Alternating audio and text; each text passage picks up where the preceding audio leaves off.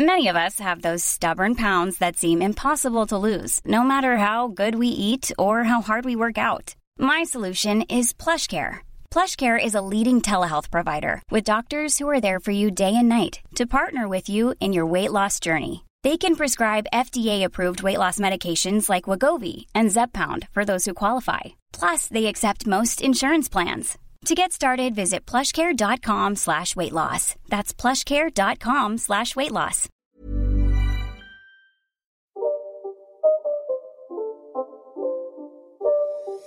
It's not a game, it's a rich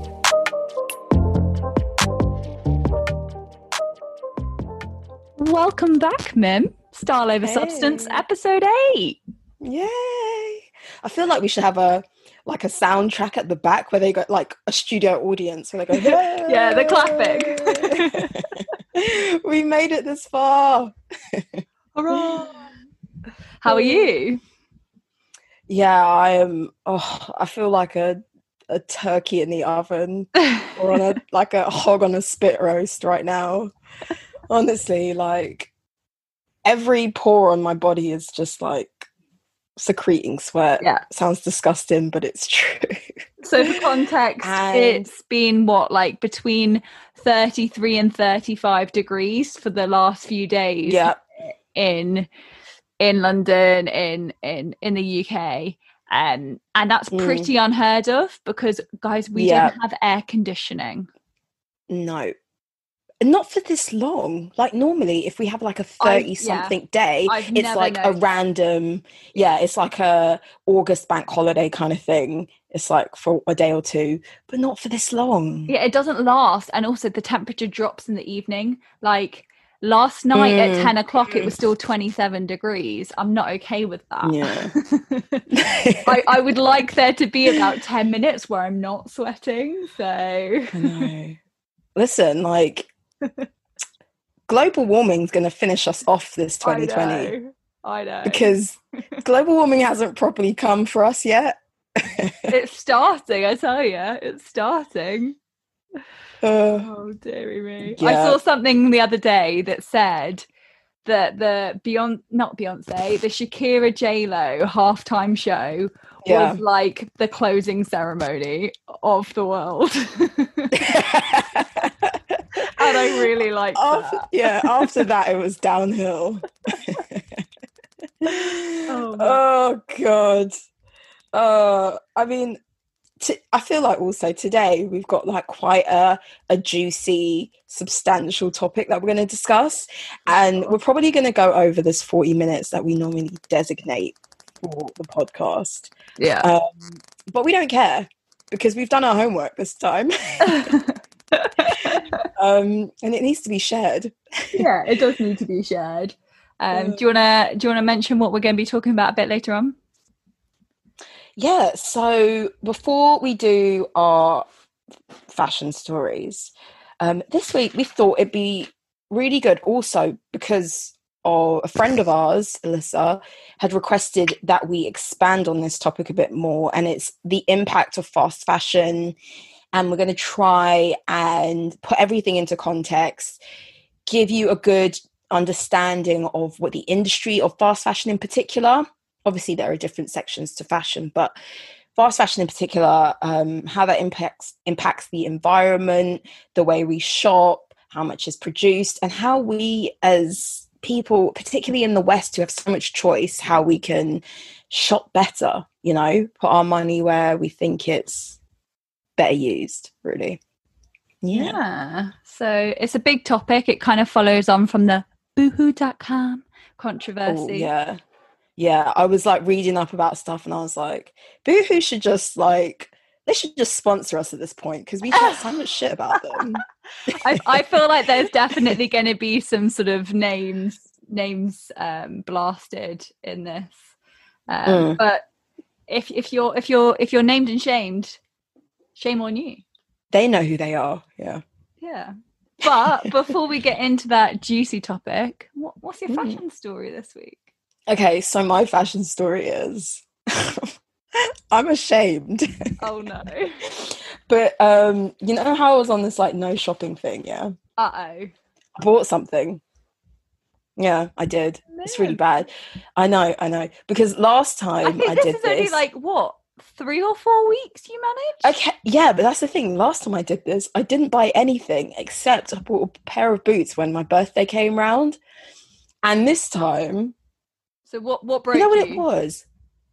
No, you know what it was? I um I I hate to I hate to say it, but I think I was going through like a little bit of like a low patch, like you know, It happens a half- us, a half a day of just like, oh, what the fuck is going on? And I was just feeling a bit low. And then it popped into my head. I was like, oh, you know what I really need? because that's how it gets you. It like Yeah. catches you in your low moments. For I was sure. like, I really need that like black midi dress that I had like I was looking at one before and I was thinking about it, yeah. And then I just thought, let me let me just like snoop. And I started snooping and the dress that I had my eye on like a month ago went down in price. and then it's It- like it's asking for it. It's asking for it. So I have honey. I don't know if you used it. It's that like browser extension. and it helps basically if you put things in your basket it will scour the internet for coupons to give you a discount oh you need to get on this yeah Why so- you have you got so? I think we need an episode on internet hacks by me. on it no literally i say this i say this to my family like i am good at internet shopping Like, Yeah. this is my this is my domain anyway um yeah i get like discounts and slap that on gave me a discount even more on this item and i thought fuck it i'm buying it and you know what i'm coming clean this is my aa meeting and i'm standing up and i'm saying my name is mim and and I have a shopping problem. uh, I don't know if it was a pr- if I have a shopping I problem, but it was it definitely yeah. yeah, it was a moment of weakness. So that's my fashion story. What's Oh, yours? We forgive you. We forgive you. Um, my fashion story is that Selfridges have just announced their online rental collection. So you know how like there's quite a lot of websites these days where you can rent Yeah. a dress or rent an outfit. And they've just announced that they're going to be doing that with I want to call the website her H U R R. okay, yeah, Um, that makes yeah, they're going to be renting like Ben Hur. yeah. they're going to be like they're going to be basically renting over a hundred pieces um oh, yeah from the selfridges stock which i kind of think is i think that's quite cool. I think that's a move to yeah. um a bit like how we were talking about sort of pre-loved. It's not pre-loved but it's kind of like the rental Yeah. fashion thing. And yeah. um, kind of what I have in like my notes for today is I briefly mentioned rent the one the runway. yeah and it's that similar um not market but um concept concept yeah yeah Yeah. yeah, Hmm, that's So really cool. yeah, so I thought that was quite interesting of Selfridges. But yeah, before we dive into our juicy topic, we're going to do our terrible shameless plugging. yeah this is actually your responsibility oh gosh, I'm like the most bashful person ever. Um, we're not telling them to listen to the podcast they're already listening we just want them to like just like our stuff on Instagram, follow us. It's Style Over Substance Pod on Instagram. Um, If you have any questions, email us on styleoversubstanceP at gmail.com. Mhm. We have all our link tree like links on the Instagram. So whatever your preferred platform, our emails there. We've got all the information. You Mhm. can even call us professional. Um, and we're going to do it at the end as well. But there's a five star review just waiting for you. So, yeah yeah brilliant professional smooth scarlett it's like you know that meme of um lady gaga where she's like phenomenal inspirational yeah. forward thinking, avant garde. You know, that's all That- you, Scarlett. Well, that's where we'll be in like in a few weeks' time. You know, who knows? I'll just be saying like, I demand it.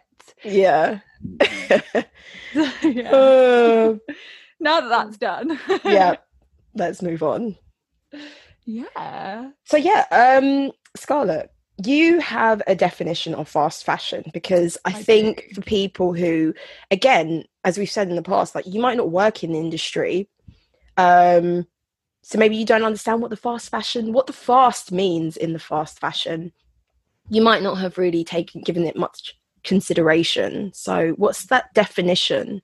So, fast fashion is a term used by fashion retailers for designs that go from the catwalk very quickly into the high street stores. Mm. So, basically, it is the concept of seeing something on the Dior runway Mhm. and the likes of a Zara, like getting that quickly produced so that it can be in stores within a month's time, if like how, whatever their timeline is, Yeah. and obviously for a fraction of the Dior price. So it's a letting people admire fashion hmm on the on the high high end catwalk um and being able to wear it from the high street at a low price Yeah. Yeah, exactly. It's um very often when you take it from design, when we talk about 2020, like yeah from design to selling it to a customer, it can be two weeks. yeah And the likes of Zara, for example, have really not that they started this, but they've really honed the skill of what's the most fashionable piece out there. We can redesign it, we can manufacture it, we can sell it, we can have it online and everything within two weeks. And Yeah. so that's the fast, the when you know where the fast bit comes in. And so then i guess another sort of essential element that is manifested over time is due to the fact that it's quickly produced cheaply produced which is Mm. very important um it means that it doesn't last that long. Mm, it's very trend driven. So you it it's kind of that thing of like it's not a timeless necessarily classic or it's not an investment piece.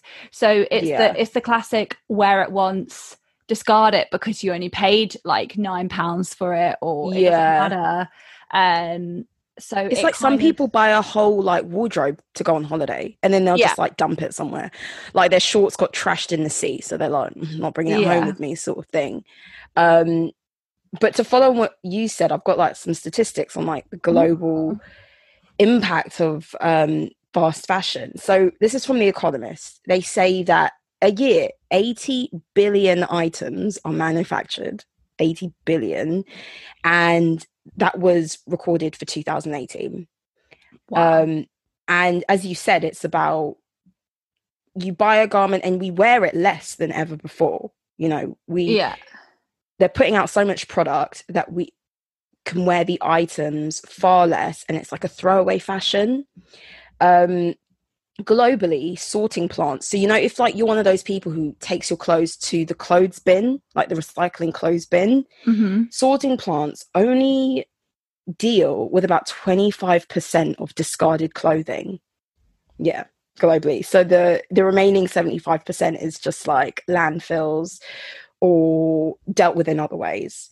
Um, and in the uk alone our small island 300,000 tons of clothes end up in landfills and it fashion is the fastest growing category of waste yeah i believe Yeah. that for Yeah. sure I mean, yeah. What are your th- what are your thoughts on these ridiculous statistics? You know what's kind of crazy, and we've touched on this before. And like, yes, there come there are like micro trends, I would say, that come up. Like Mm, obviously, like tie dye has been really popular this year and has like a, had a new wave where it's not like hippie or like it's not a 70s Yeah. fancy dress. Like yeah, it's little like cool things kid. yeah, Yeah. little things like that come around and like let's be honest next year it probably won't be cool so then it will all be discarded Mm, but that like fashion like the runway fashion doesn't dictate these kinds of trends anymore so why on earth are we like buying into so many crazy trends or buying so many clothes i think what what you touched on earlier with with your your shopping blip is probably a big reason that we all do Mm. it is that Mm. like i'm totally a victim of i've had a bad day I want some new clothes because that's going to make me feel better. I'm going to wear something Yeah. new to that plan. Even though I was going to wear that, I'll wear something new.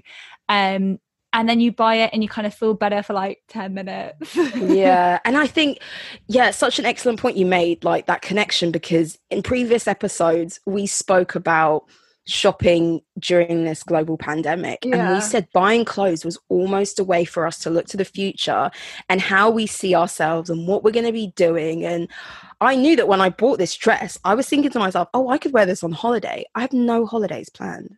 Yeah exactly but oh, the point of like yeah like so your point of like why do we succumb to always needing new things is such an excellent point. It's like will we ever i mean i saw an, an article business of fashion and the title of the article is can we ever shake our addiction of fast fashion? Can we shake it?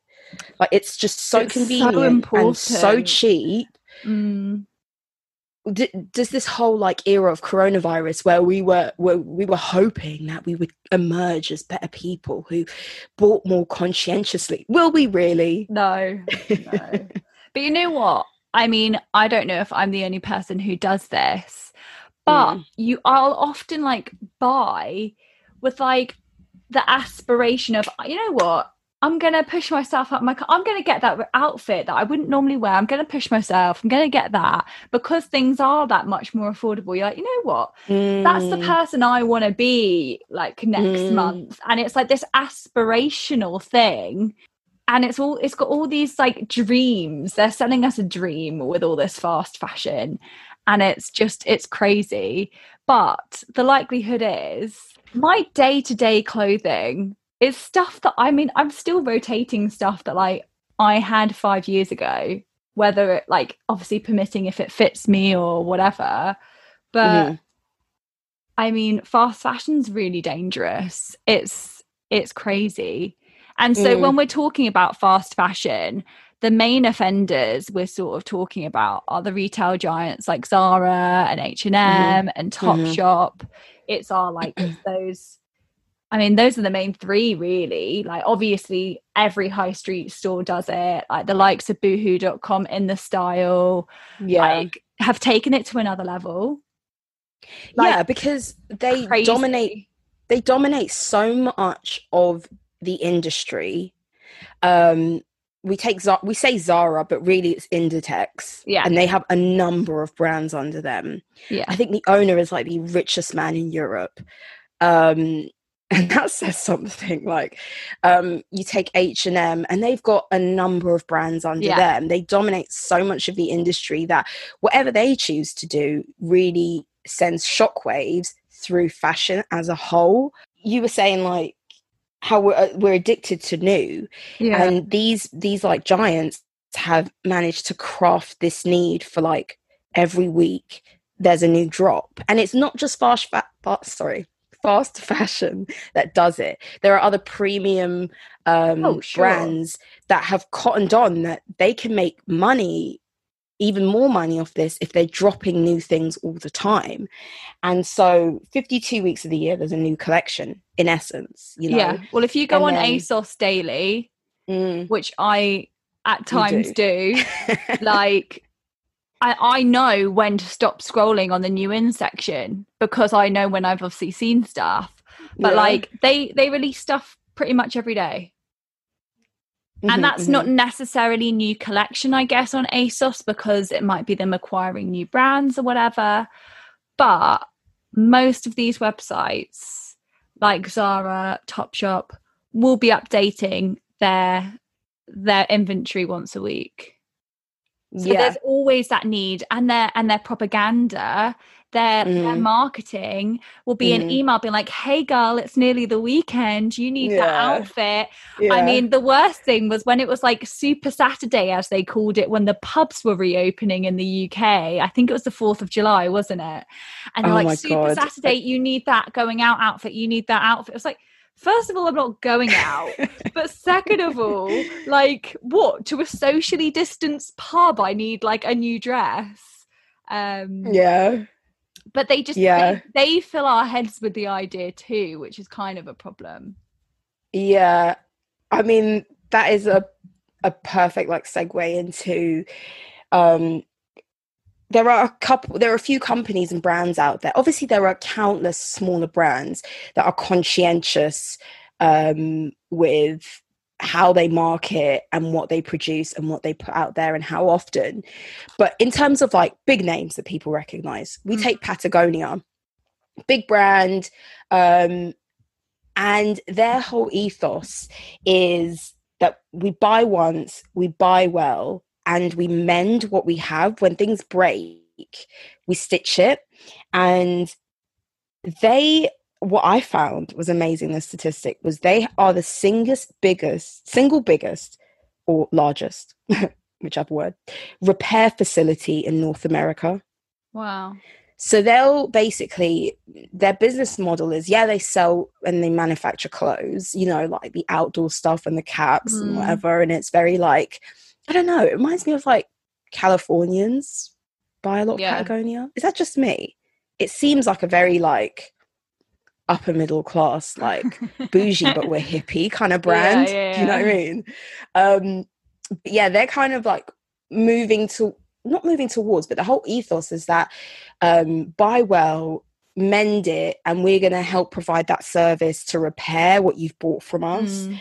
Um, and between 2008 and 2014, reportedly, their profits tripled. So there is a way to make money and offer that service and advocate for buying less but mending more and and then you take rent the runway like as we previously mentioned they allow for people to buy luxury items or premium items not Isn't buy sorry rent? rent Yeah. um borrow rent it uh for a few days wear it to an event return it and they they are like the single biggest laundrette you know Yeah. like their operation is primarily about um cleaning the items so they're ready for reuse so these two companies are making like they're making money off an idea that flies in the face of what fast fashion is all about. So it is possible. Like what do you think?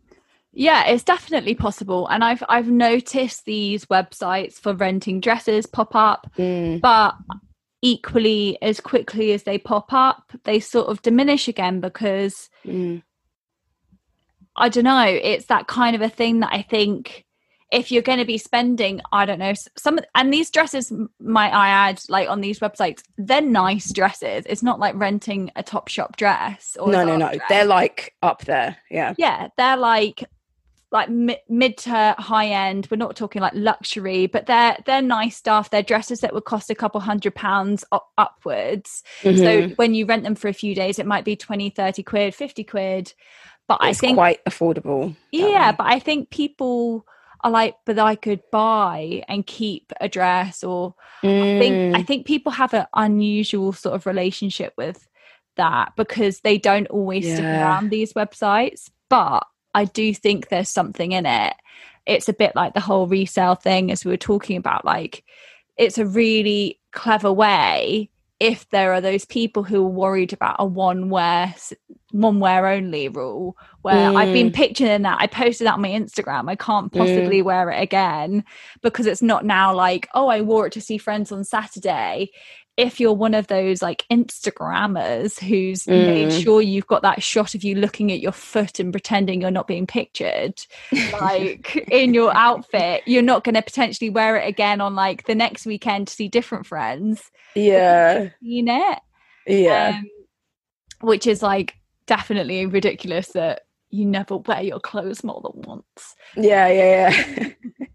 but that's that's an amazing. That's that's such a good point. That's like flagged up in my mind because quite often, and especially for people who buy a lot of clothes, the excuse is that oh, I buy these classic pieces because I can wear this time and time again. yeah But in reality, do they really buy it? Do they really Exactly. wear it and use it to death?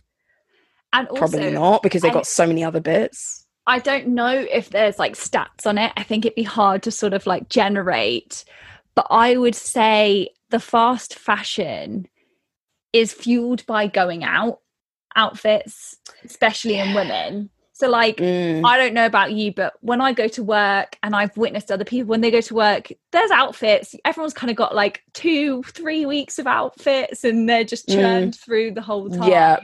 depending yeah. on the season. But it's going out like I love to have fun. I love to go out, but like a lot of the time it's not really the occasion that you need necessarily like a brand new outfit or like some Yeah. glamorous dress. But you Yeah. buy all these things for the times that you go out. Mm. and really- holidays. The proportion that those moments happen in your life is so much Yeah. fewer than or and less frequent than obviously your day-to-day work clothes or your casual clothes and it's crazy They get used so much more. Yeah. yeah Yeah, that's yeah, that's good. I was watching basically I was going through a phase of doing a lot of um homework, let's say, into menswear Mm. and um especially suiting, men's suiting. I didn't know a lot about it, so I had to do some homework on it. And I was watching like YouTube videos and like um, men's fashion bloggers and whatever. And there was, I think it was a Mr. Porter video. I might be wrong, but there was this one guy, older man, and he was just like passionate about suits, yeah. And he would spend thousands on these Yeah. bespoke suits, and um, and he said like it's more environmentally friendly. I have a suit that I will wear for years, and it's true. Like men Yeah. who are like, I'm not talking about like jeans and t-shirt guys. I'm talking about men who actually wear or buy into tailored suits. Um, they change the shirt and tie. They might have a few pairs of shoes, but really it's about like the tie and they change the cufflinks and things like that. And it's Yeah. like a whole look. They are really saving on a lot of material and a lot of dye and a lot of um, wastage. absolutely there's it's i mean this is the problem yes guys are starting to add to the problem if they're not the suit guys like the Mm. likes of boohoo man all Yeah. the love island guys like Yeah. getting their like their little capsule collections and whatever it is and love island i think definitely has made like men's fashion a bit like more like readily available and cheap um but suit but it's still not on the same scale because suiting and stuff like that like you said a guy will have a handful of suits and rotate them and you can wear them obviously depending how sweaty you get at work but you just Mhm. you you rotate them and it's it's not too bad and also more importantly you're paying a decent price because tailoring is a real skill and you're paying like the correct price for the Yeah. you make. I You know who makes your stuff. tailoring Oh. yeah exactly which leads us i think importantly onto basically the biggest downfall of fast fashion is the Mm. way it's made the Mhm, mhm. circumstances in the way it's made so if anybody's interested in knowing a bit more about that educating yourself one of my places of work actually made us watch this documentary it was called the true cost um, and we all sat in a room and we watched it and bearing in Mhm. mind it was we, we were a luxury brand it Mm. wouldn't necessarily apply to us but you never know the people you're working with or what where your, who Mhm. your factories outsource and it was really Yeah. important watching. So that was a documentary predominantly about bangladesh and that building that factory building that collapsed where the workers were being paid like barely any money. Um Yeah. so i would definitely recommend watching that. Um there's also a really good documentary about forever 21 that i watched for my dissertation that's called made in la and it's and it's Mm. equally terrible they've got they've got illegal immigrants making making their clothes in la um And they the reason why that's bad is because they can get away with paying pittance they don't have for the to, same garment they because they know that yeah these workers aren't going to complain about how much they're getting paid. Basically, and then it's a power dynamic. What's really terrible is that in the likes of countries such as I think the biggest problems at the moment are in the likes of Bangladesh, India, Pakistan, and Sri Lanka. Mhm, Um, mhm. It's all above board in terms of the fact that the minimum wage in those countries is so low because there's so much business being generated by it. And apparently, I don't remember hearing about this, but in 2017, Zara had a real problem when Istanbul workers were sewing labels into their clothes saying, Mm. I didn't get paid to this. God, I think I remember this. I think I remember this. so it was really controversial. Like, A, power to them. Like, Yeah. Yeah, yeah, yeah. But how dare I like a retail giant You know what? I have some. workers? I have some like notes on this because I was watching something today and I didn't know this. Like I learnt this recently. Yeah. Um, we've we've obviously talked about how for a massive company, not making excuses for them, but just understanding the complexity of logistics. It's it is a massive undertaking to know, you know, five, ten links down your supply chain. We Yeah. understand that. But so, for example, when you take companies like ASOS on their website, they say, you know, we have created a minimum requirement for ethical and sustainable sourcing when we buy from brands um, to be Mhm. featured on our website or for our own private label. And we're focusing on what they call circular uh, fashion economy, where they're recycling clothes and they also want to use recycled packaging and things like that. That's what I saw on their website. And Mhm. obviously we know that that's the kind of trajectory that we want the industry to go into um, but this documentary i was watching it it um, they went to bangladesh and they were talking to factory owners um, and after the incident that you mentioned in Bangladesh, when that whole factory fell on all these people, and like Bangladesh and the garment industry became like spotlight. and might um, I add, the building was known to be unsafe. It, it yeah, it was had like massive cracks Yeah. in it. Yeah. Yeah. Um, after that, um, the country uh, did try to like clean up its act, and they have a government-run like organization where like companies that are compliant with like what's the word? Um environmental standards Yeah. it's called the bgmea they would be put on a register and if they want to export goods you have to be on this register. Sounds great. It sounds like what you need like government regulation to say we're not standing for stuff yeah, um so these two uh journalists pretended like they were they were from Germany and they pretended like we want to start this fashion label. We're two designers. We need a manufacturer to like dye our clothes and our jeans and whatever. And they went to this um factory and they were like yeah yeah, yeah cool we can do that. The basically if you're going to dye clothes you need to make sure that the water you pump back into the rivers and stuff you're pumping back clean water. Yeah. so you need some sort of filtration system this factory their filtration system was turned off like and they had been closed by the government. Mhm. um and they they were like you know don't worry about that. We can still do the work for you. But if you sign this contract there's a basically a different name there's a different factory name on this document because you're going to be contracted with them and they're going to pass on the job to us and they do work this this this other factory that's on the contract do work for massive brands in Europe and I'm sure North America, you know, one of these conglomerates and stuff. They do a lot of work. But in this case, they were like, don't worry, our friend who's on this register will pass this job on to us and we can do it for you.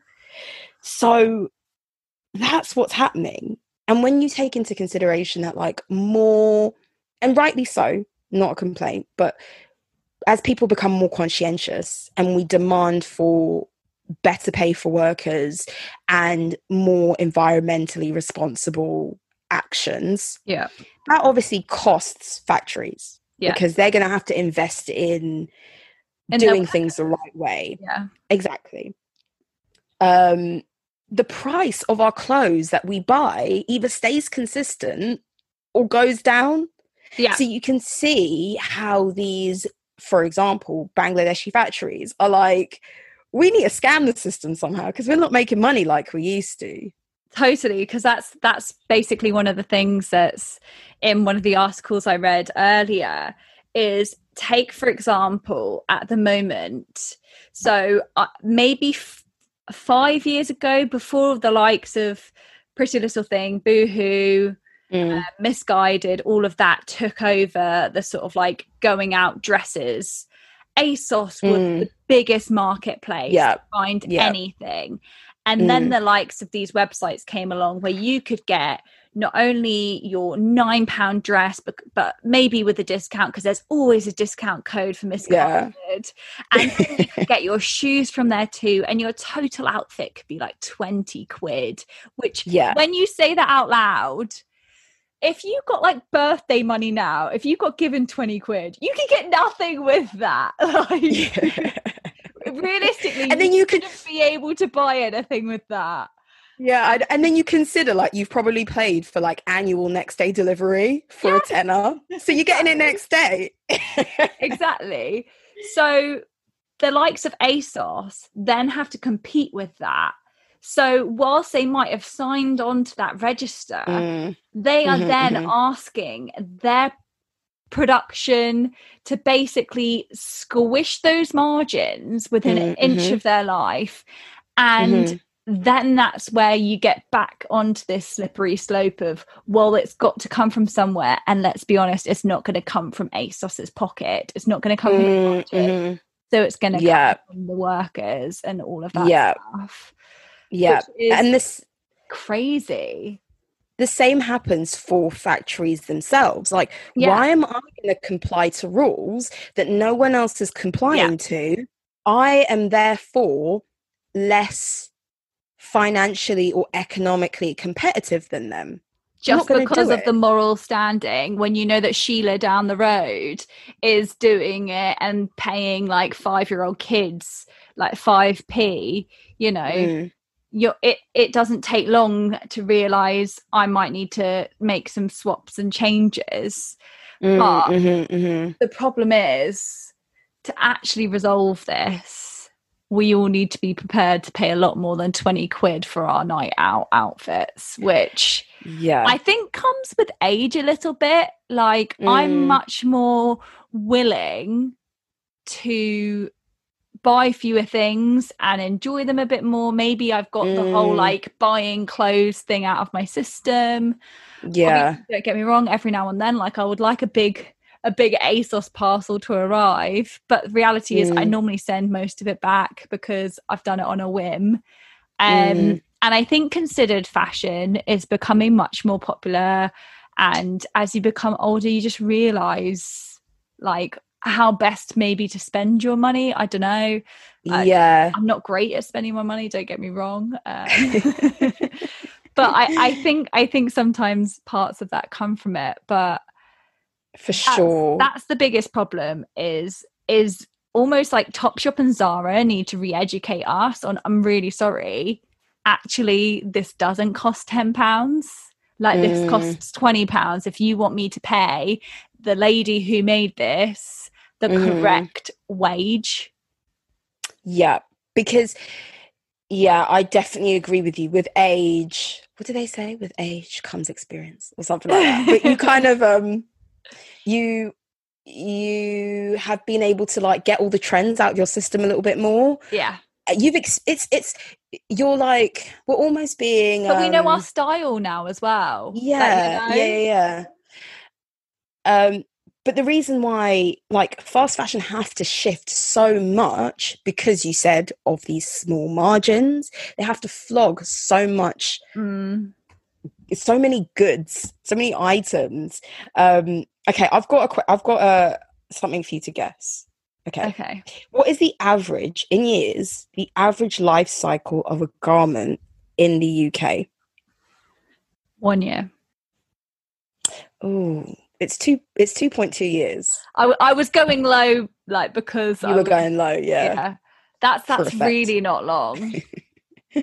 It's not. And you think about like our grandparents' generation. Our, our grandmas did like home ec, where you had to sew shit yeah. and like know how to mend stuff, um, and not also, like I don't know if your your mum's the same or your grand. My mum remembers all her clothes, and I wouldn't say she's necessarily somebody who like is big on clothes. Like she likes clothes, but like no more than Yeah. the average person. But she can remember waiting for an outfit or saving for it or buying that Mm. suit. Like she remembers Mm. those things. Whereas Yeah. now uh, we don't even remember probably half the stuff we got in our wardrobes, you know?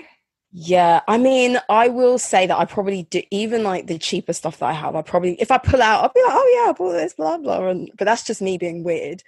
Uh, but I completely get what you're saying. Like, my mum has the Dior saddlebag. Yeah. but she bought it when it first came out in the early 2000s, and she every time she pulls it out. And she always makes this comment about, you know, I could put this on eBay and I could sell it for however much. And she's all she always says the same thing every time she pulls it out. It's like, oh, I bought this when, you know, me and your dad first started going to Marbella Yeah. and there was a boutique there and I bought it because I had my eye on it and I went back for it and blah, blah, blah, blah, blah. And there's like a whole spiel that she pulls out Yeah. every time she pulls out this bag.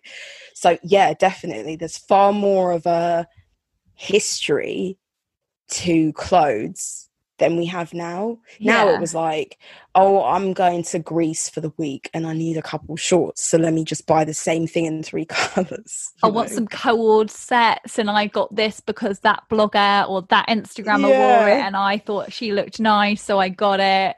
Um yeah. Um it's not quite got the sort of the same the same sort of storytelling I guess with it.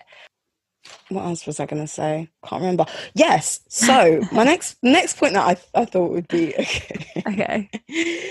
um, obviously, like we like waste clothes like crazy, Mm. and being locked at home hasn't really stopped us because Boohoo.com their share price before their scandal um was like an all-time high Really? yeah, it was at an all time high. People were buying Boohoo like the world was coming to an end, and in the afterlife, they needed a bodycon dress. and and um, so, a, a business of fashion article, a consultancy agency called Burstein, they basically said that five years worth of online growth had happened in six months in Europe. Yeah. What? So the growth rate of online fashion had tripled within six months um, because we were all at home. It just goes to show that it's not about us going into shops. Like, obviously, there are places where the culture is all about going to a mall and sitting in a mall all day and shopping and spending your money, but we are still like so connected to shopping, even if we're sitting in our house doing nothing Yeah. um, that on i mean e-commerce comes with its environmental issues as well Oh, for sure. Um, and just like to touch, go back a little bit with Mm. the thing, the environmental impact, because e-commerce has a real environmental impact with the shipping it all over the world, the Mm. carbon footprint.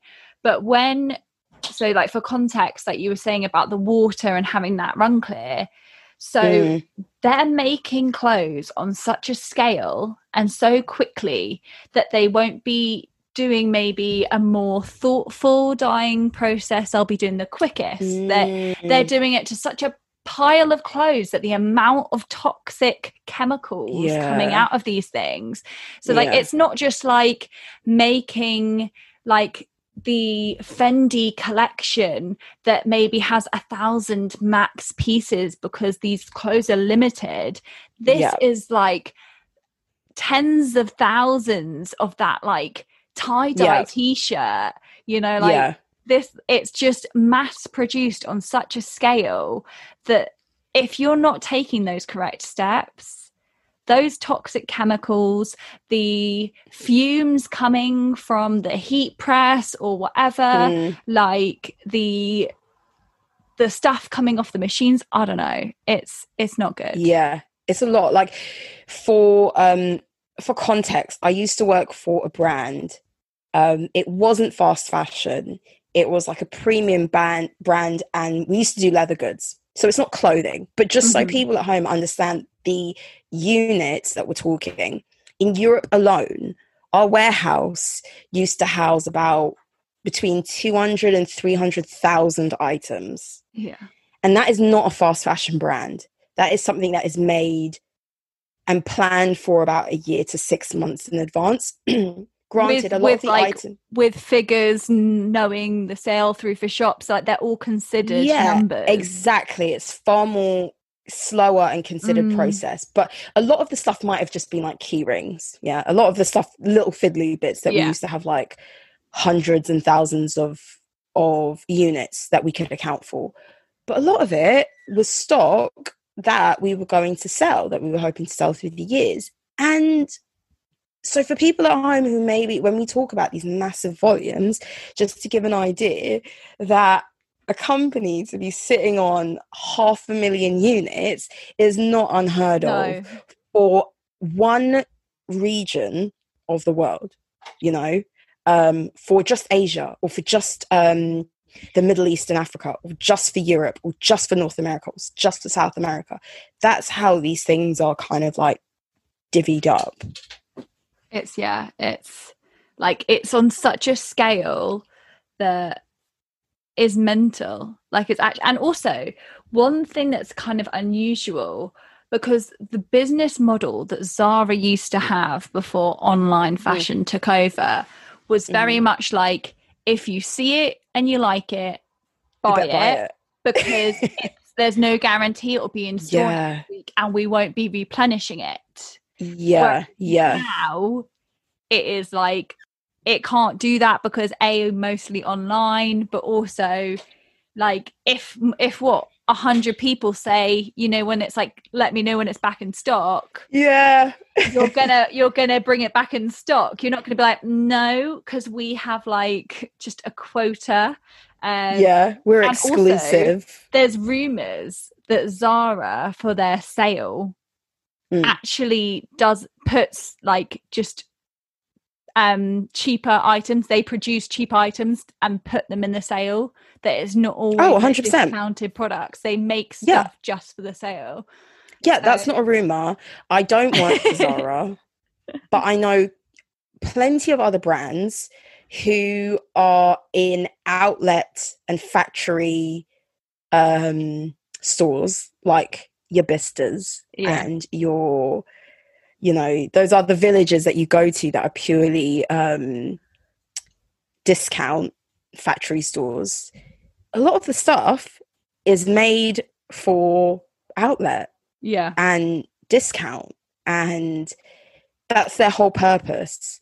Um so that adds so it's not just the stuff that you see on the high street necessarily. It's like what you think is stuff that was left over from a season is not left over from a season is specifically produced yeah. for off season let's say. And also so to to touch on the point that you made about um the the factory that housed that and how that would have come from that would have come from deep calculations of oh well this store in that location and this store in that location they sold this many of this bag. And so we predict that this season like coming Mhm. season that bag it's all come from like statistics and it's all come Mm. from research. But with the way that fast fashion moves you can't do those levels of calculations.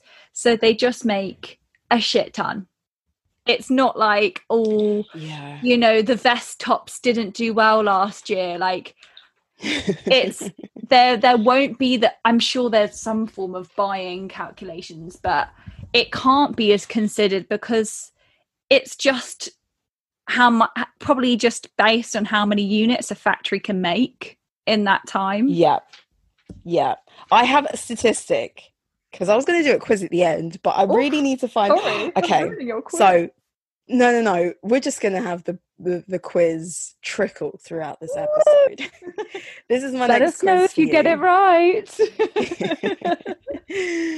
so, obviously, I've already asked you to guess one statistic. yeah based on what you were talking about now, how um, you know, with fast fashion, everything moves so quickly that doing these predictions and percentage of growth that they want to pre- to making sales and therefore they are going to produce x number amount of garments more their inability to kind of make those judgment calls this is my next quiz Okay. question for you Yeah.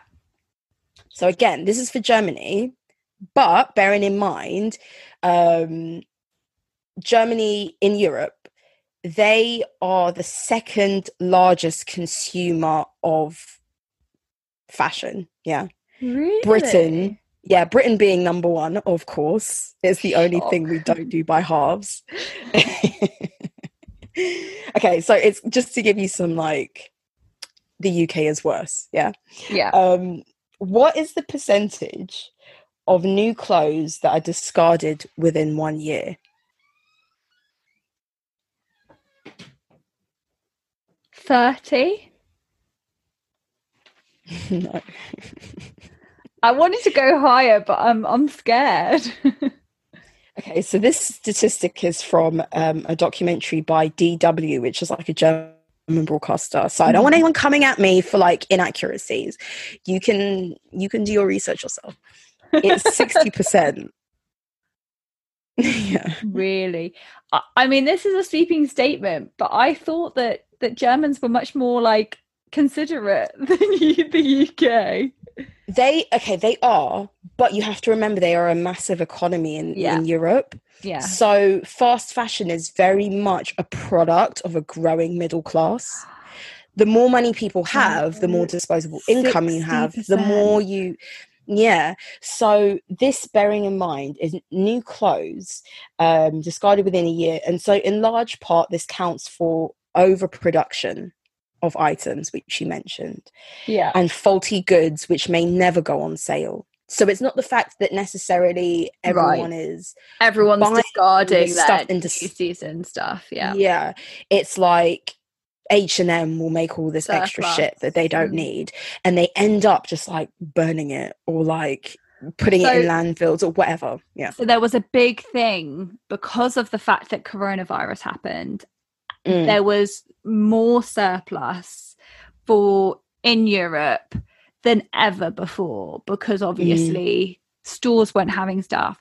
And I think it was a case of just disposing things like burning it or landfill and like Mm. not to get my mother teresa hat on or my joan of arc like thing but couldn't we like clothe the homeless or you know give them to charity shops or Yeah. like or like food banks where people like, couldn't couldn't we find like i mean not everyone's going to want a bodycon dress or something like that but like couldn't we sift through things where it's actually appropriate or send them to like to countries that don't i don't know like obviously there's loads of causes That's- but- That's the thing. Um, a lot of the clothes that you do donate, which either they go through sorting facilities in the UK or they get recycled or whatever, or even if you donate, let's be real, even if you donate to a charity shop, they will bundle up a load of the stuff that they cannot sell and they will sell it on to um, retailers in poorer countries who will i mean people do it here in the uk you know you can buy like a kilo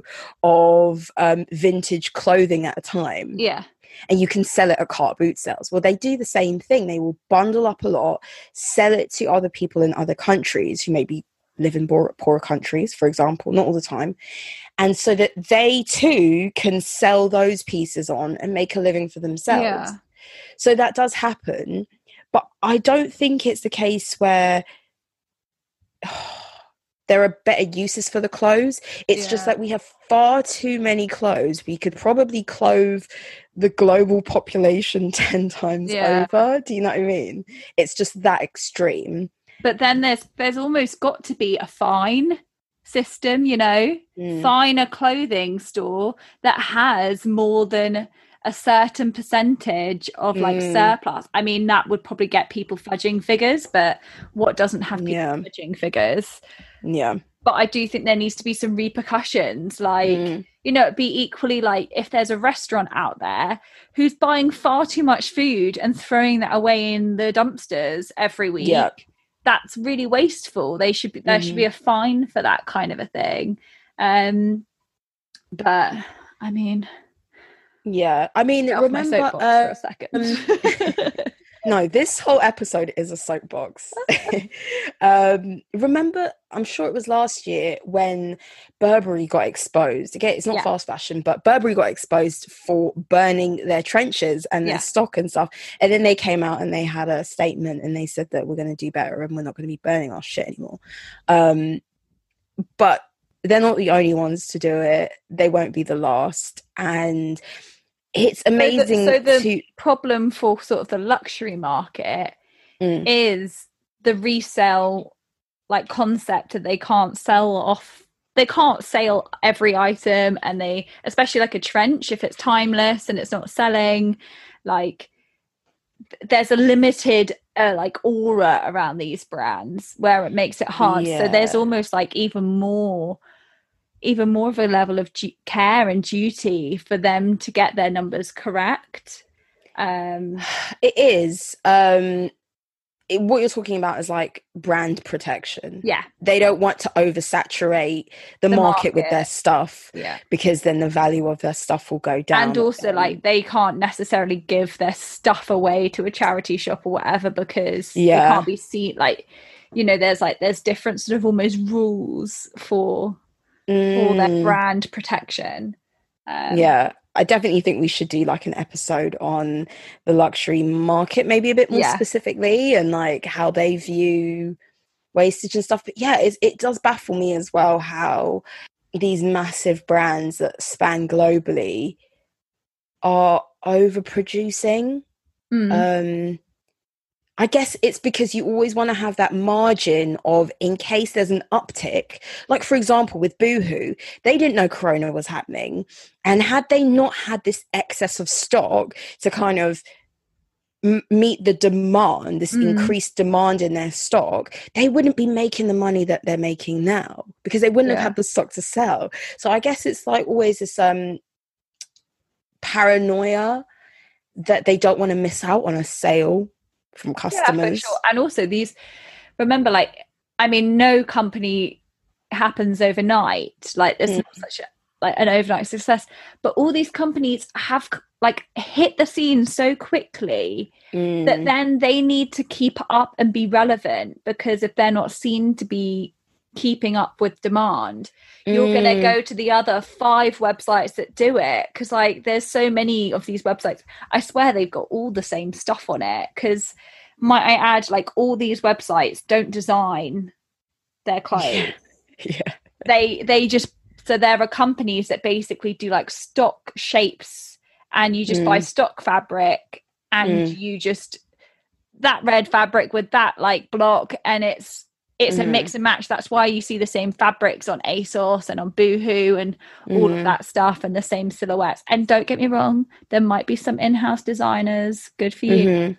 um Good but, for you.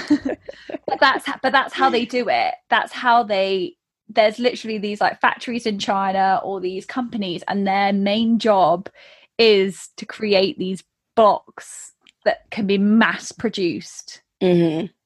Which is Yeah. Um, make my soul hurt Yeah, I think one of the solutions that tends to be offered, and I do support this as a solution, but we have to remember that when we say um, shop small, shop for like local businesses, not for local, but shop in local businesses and Yeah. support local businesses 100%. I think that that's great, but it's only good insofar that we support local businesses or small businesses that are conscientious about these things Mhm. because there are so many small business i mean like instagram yeah has born so many like instagram brands which is great i mean it's like commerce and business and entrepreneurship which is great but with when you're a smaller brand you don't have economies of scale like you do with h&m yeah so you're forced with your limited resources and your limited finances, you're forced to buy these cheaper fabrics, which are using synthetic dyes, which use more water, which are like running into the like the rivers and things, which are killing off the fish, all of that stuff. yeah and Because then remember in these You don't have the well, choice. that's potentially run their drinking water that Mm, you're you're ruining Mm-hmm. Yeah. So there is shopping local and shopping in small businesses, but even these smaller brands can fall victim to just going along with what we already know because Mm. they don't have that flexibility or that kind of leverage as Zara does to say to manufacturers, listen, we're not going to buy from you unless you comply with the Clean Water Act or other things like that. And I would imagine it's more expensive to to be a Yeah. considered brand. Mm, and and it's hard to make money in fashion anyway so you've either got to really Mm. stand for your morals or kind of sell out a little bit so a project that i was working on um, at one of my last companies was um, we almost wanted to have a very transparent supply chain that Yeah. you almost had a unique code within your accessory and you knew basically like the farm that your leather came from like the field Yeah. that your leather came from you knew which tannery we used like the Mm. name of the lady who made your bag like yeah. so that you could trace your journey and that to show that transparency which so Mm. this leads me on to basically what H&M have stepped up to do so in the Mm. last few years H&M have totally transformed their business plan and they are aiming for much more sustainable and environmental conscientiousness and i'm Mhm. assuming this is throughout their group so Mhm. they've got the likes of cos Mm. um un- and other th- other brands under their like wing. weekday and yeah. some others. Can't remember. um um, H&M. yeah but so what they've started doing is before you wouldn't know where their clothes were produced and it was totally under lock and key but now they have published basically the names of their factories their addresses to kind of show a Mhm. will of you could google this factory and check for Mm. yourself the circumstances and the conditions so hopefully there's nothing to be Mm. found if they're proudly displaying these names and then Mhm. also i mean i've definitely noticed over the past few years they've had like their own like considered or recycled or whatever Yeah. collection and basically in 2017 35% of materials um, to make h&m's products were recycled or sourced sustainably um, Mm. and by the year 2030 their Mhm. aim is to have that at 100% Yeah. So coming from a brand who was one of like the birth partners of Yeah. fast fashion Uh-huh. they've quickly seen that that's that we're not going to be like buying their clothes if they don't start stepping up to the plate Yeah.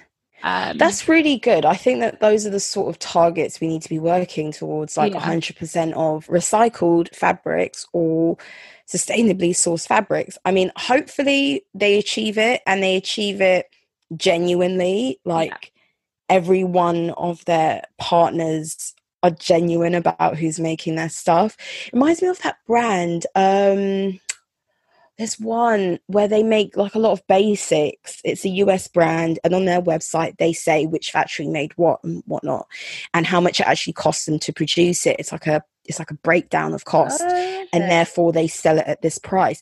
I mean, before it was very much seen as like we're not going to tell you the factory that we source this from because competitors will just go to the same yeah yeah factory. I was like, why would someone buy a an Hermes bag if you know where it's made and you can go to you can approach the factory and they can make you one sort of sort of ethos or which by the way don't try that it won't work yeah, it's not gonna work.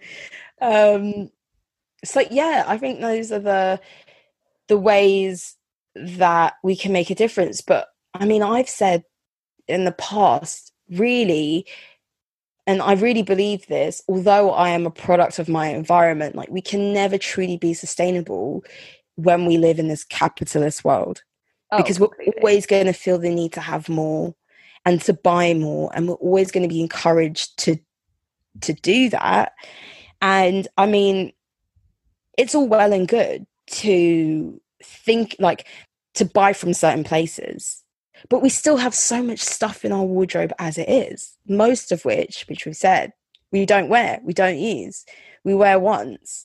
Um i think for me I was trying to brainstorm like what are the solutions, and it's like one thing that I try to do is when I buy a pair of trousers, like I say trousers specifically because I've done this lots of times, but I will take in the if I don't like specifically how it looks, I'll take in the waist because I can do basic, basic level sewing. I'll take in the waist and I might take up the hem or I'll go to a like a like a really cheap seamstress to take up the hem so that mm-hmm. it fits me in a way that I know I'm going to wear it. Sometimes we can buy things that are not quite right and we leave it in our wardrobe and it never sees the light of day. Yeah. Um I think we have to go through our stuff and be like, you know what, if I just invest in it a bit more. Yeah. Yeah, if I took off an inch there, I would love it. It would fit me perfect and I would wear it every week and like not having your stuff packed away in the wardrobe where you can't see it. When you have mm. your clothes on display, you're more likely to wear it because people are like, mm, forgot, forgot I had that, and and then like do some like, like as I said, I do basic level sewing. Like I can turn an item inside out, pin it, and then stitch it, and then turn it back the right way around so it fits. so the waist fits a bit better. So, like until we actually look at what we already own, I think um, and use it until it dies a death. These things that these companies are doing are only going to really like, they're going to improve things, and I applaud them for that. But it's not addressing the fundamental need to stop needing things. Yeah. What's your view? Well, that's exactly it. And the problem is, is that we live in a world where money is the ultimate commodity. I mean, mm. as much as we've all had come together during this coronavirus pandemic, one of the things that's ultimately shown is that money is the ultimate commodity. Mm. And whilst the clothing industry and the fast fashion industry makes and lines people's pockets, like makes money and lines mm. like people's pockets, um, it's going to be hard for ethical choices to to take on take off mm. like i mean even thinking of it's taken stella mccartney a really long time i think to be taken seriously yeah, do you not remember yeah. kind of like what she was met with with like what how dare you charge that for a non-leather item? yeah. a bit hippie, this brand. Yeah. It's a bit like, oh, what are you doing? Like, how can that be luxurious? And I would say it's only in the last few years mm. where I don't hear those comments around it and people just mm. accept it but it took a really long time for people to like and people who would wear her bags were like the more hip and i say hippie in like inverted commas but like you know that connotation of like oh that's that's that's um joan down the street she's been vegan since she was like it was always that thing and i think hopefully with the increase of people being more aware of what they eat with the likes of documentaries like game changers and people like eating mm. more vegan things like and also there are more vegan options around like even if you don't want to mm. do it all mm. the time people are being more conscious i think in time it will happen but it, it's a it's a slow slow mm. progress i reckon yeah i think it's only as fast as the technology will develop to allow these things mm. you know like when she first came out completely agree it was like why am i spending like thousands on something that's inverted commas plastic you yeah. know and as her brand has invested more in the fabrics that they use in their own products to replicate leathers and they're more believable or they're more stylish let's say people are going to accept it more so until yeah.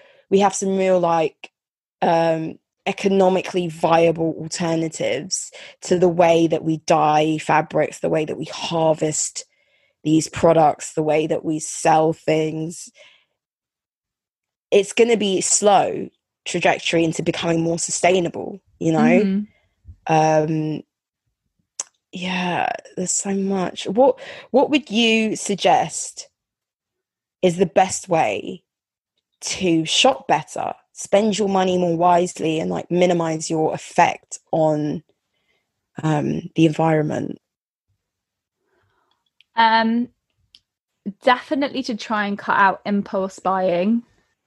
Like Mm, that gloomy day, you've had a rough day at work, you just can't wait for that. You've got a glass of wine in your hand, you've maybe got a little bit more Mm. courage from your glass of wine and your crap day. Um, I feel like you're attacking me, Scarlett. no, no, no, this is what I do all the time. I have a glass of wine here. but you know what? I like the amount of purchases I make like that, where I'm like, screw it, I'm gonna do it, and then like deal with Mm. the consequences after. I think it's Yeah. being more considered. I think it's you know most places now you can save something in your basket, revisit it in like a week. If it's out of yeah, stock, oh well. Like you know, yeah, and if you're really desperate for it you go looking for it you search ebay you search wherever like and Mhm. those will be the items that tell you what you actually really wanted um hmm yeah. What's on your mind? What's lingering on your mind? yeah exactly it's like it's like with anything really. It's like you know got like wait, sit and think on it and make sure you've made like you know a Mm, sound rather than like a rash decision. Um Mhm. i guess that would be something and i should definitely take my own advice. A preacher. Um Uh, but also i think if your pockets allow it it would be to buy like more of like a one-off piece that's like more, more money more special has a story around it that you've saved up for. But also don't make that for like maybe someone's wedding. Invest that in like your everyday. Like do you know what i Mm. mean? Like that's where people like i know yeah. where they spend like money on a really nice dress for a wedding because there'll be lots of photos and that'll be lovely. But like Mm, actually why don't you invest in like a really nice pair of jeans if you can wear jeans to work or like whatever your everyday sort of items are like a, a quality Yeah. white t-shirt or like that like i don't know i think that's probably a little bit better than the stuff that sits in your wardrobe all those frocks that have a one day a year outing yeah, that's such a good point. Yeah, putting more value in like things that you're potentially gonna which is kind of crazy because like if i could get a t-shirt like from for eight pounds from zara and it's nice and you can't see my bra through it why should i spend like 40 pounds on it like or 50 from like a net-a-porter or whatever but i don't know it doesn't necessarily have to be something that simple but like you know what i mean Mm. Yeah. how about you Um, honestly, like I think for me, it's like mending your stuff yeah and you know having Patagonia things style. fit. Yeah, like and having things fit you to the point that like you love wearing them. Like because I personally have bought stuff and I'm like, I want to make it shorter yeah or I I feel like it's too baggy. Let me take it in, and I'll take it to get altered. And literally, I'm not. I'm talking like a tenner. Like I know someone down my road who will make my skirts or my dresses or my trousers short for a tenner. And I've worn the stuff like day in, day out. And so I've really got use out of it. And taking your stuff to the dry cleaners, it sounds foreign to people of our generation, maybe. yeah Um, but like when you buy a suit, you know those co-ords and those suits and stuff. oh yeah The jacket's My not meant suit. to go. yeah, exactly. Like for example, the jacket is not meant to go in the washing machine. It will lose its shape and stuff like that. And look at the tags and take it to the dry cleaner. Like be organized. Take it to the dry cleaner so that you can continue to wear it. So that not when it looks shabby, you're like, okay, I've given up on this now mm. you're like it's got a new lease of life and I'll wear it with other things and you know whereas like our mums as I said like and our dads had suits and Yeah. they wore that week after week and they took it to the dry cleaners and then they continued to wear it and um we don't have the experience of that level Mm. of care when it comes to our clothes or attention when it comes to our clothes and i think that makes a massive difference like you can just own things for so much longer but I also I, I also like kind of combining those two points is like the more that you invest in like and i don't mean financially i mean like physically if it is that you are sat there you watch a youtube video of how to just like take that bit in or sew mm. up that mm. hole that's just happened on the seam or whatever the mm. more time you invest into those pieces like the more you almost like get out of them yeah you know what i mean like the more yeah. we kind of like care to spend time or look after them like the more they'll become like we'll have them in 10 years time or whatever yeah definitely yeah, definitely. It's like um like blankets that your grandma knitted yeah. for you when you were a baby. And then your mum pulls it out and they've been like, and, and then she's like, like, darned in places. Yeah, like, your mum pulls out, she's like, "I'm keeping it because someone made that for yeah. you when you were a newborn, and I cannot bear to throw it out because someone so much time yeah. and emotion has gone into that yeah um yeah i just have a few a list of websites that i thought might be quite practical for people to yeah definitely scribble down or remembering things but in terms of resell um and kind of recycling fashion obviously we'll also post them on instagram yeah. Um, there's Vestiaire Collective, which you've spoken about oh, yeah. before. There's Farfetch. They have a pre-love section. There's which Vinted. really good. Yeah, it is. It is very good. I've never bought anything from that section, but yeah. the stuff there is is good. Um, um, Vinted. Um, I had a snoop on today, and I really like the format. The the vision, like the way you can see stuff presented, is almost better than eBay. Yeah. And it's not an auction site, it's just buy. But they'll show you the different options of like postage and the different prices of postage. And you can see okay, like cool. multiple images of, off it, of the item off the bat. I don't know, it's just presented better. Um, then there's the real real. Had a little bit of controversy in regards to selling fakes, but that's a whole nother story for a whole nother day. um, but the real real have a lot of like genuine um, items and they're about reselling vintage and older pieces. Um, Fashionphile, mm-hmm. which is really big in the US. I've never been on it, but they're really big out there. So maybe they have a UK portion. StockX, which is for sneakerheads out there. It's a mm-hmm. lot of reselling if you're into like um, sneakers, trainers, and those sorts of things obviously Rent the Runway and we mentioned Patagonia. But hopefully, if there's people who are out there who want to make a change and where they shop and where they buy things, I thought those might be some options. Yeah, definitely. Definitely. Good work. Mm. Anything else, Scarlett? I think I think that's my soapbox done for the day. Yeah, I'm not on a soapbox because I just bought a bit of fast fashion this morning. But yeah. hey, I'm looking around my room and like we're we're all we're all sadly victim of it. Um, yeah. yeah. Uh, okay, well, guys, thanks for listening to our episode as always. Um, five star reviews. Email us on styleoversubstanceP at gmail.com. Follow us on Twitter at podcast style and Style Over Substance Pod on Instagram. Yep, yep. what, what? What, what? We need that audience again. Hey. Yeah. we need to get a we need to get a We need to get a track. yeah. oh, oh okay. man. Oh well, well thanks. I've been Mim. And I've been Scarlett See you next week, guys. Bye.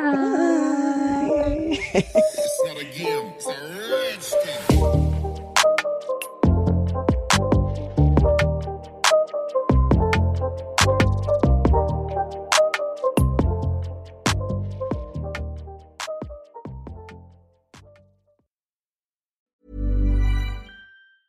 Planning for your next trip? Elevate your travel style with Quince. Quince has all the jet setting essentials you'll want for your next getaway, like European linen, premium luggage options, buttery soft Italian leather bags, and so much more. And is all priced at 50 to 80% less than similar brands. Plus, Quince only works with factories that use safe and ethical manufacturing practices. Pack your bags with high-quality essentials you'll be wearing for vacations to come with Quince. Go to quince.com slash pack for free shipping and 365-day returns.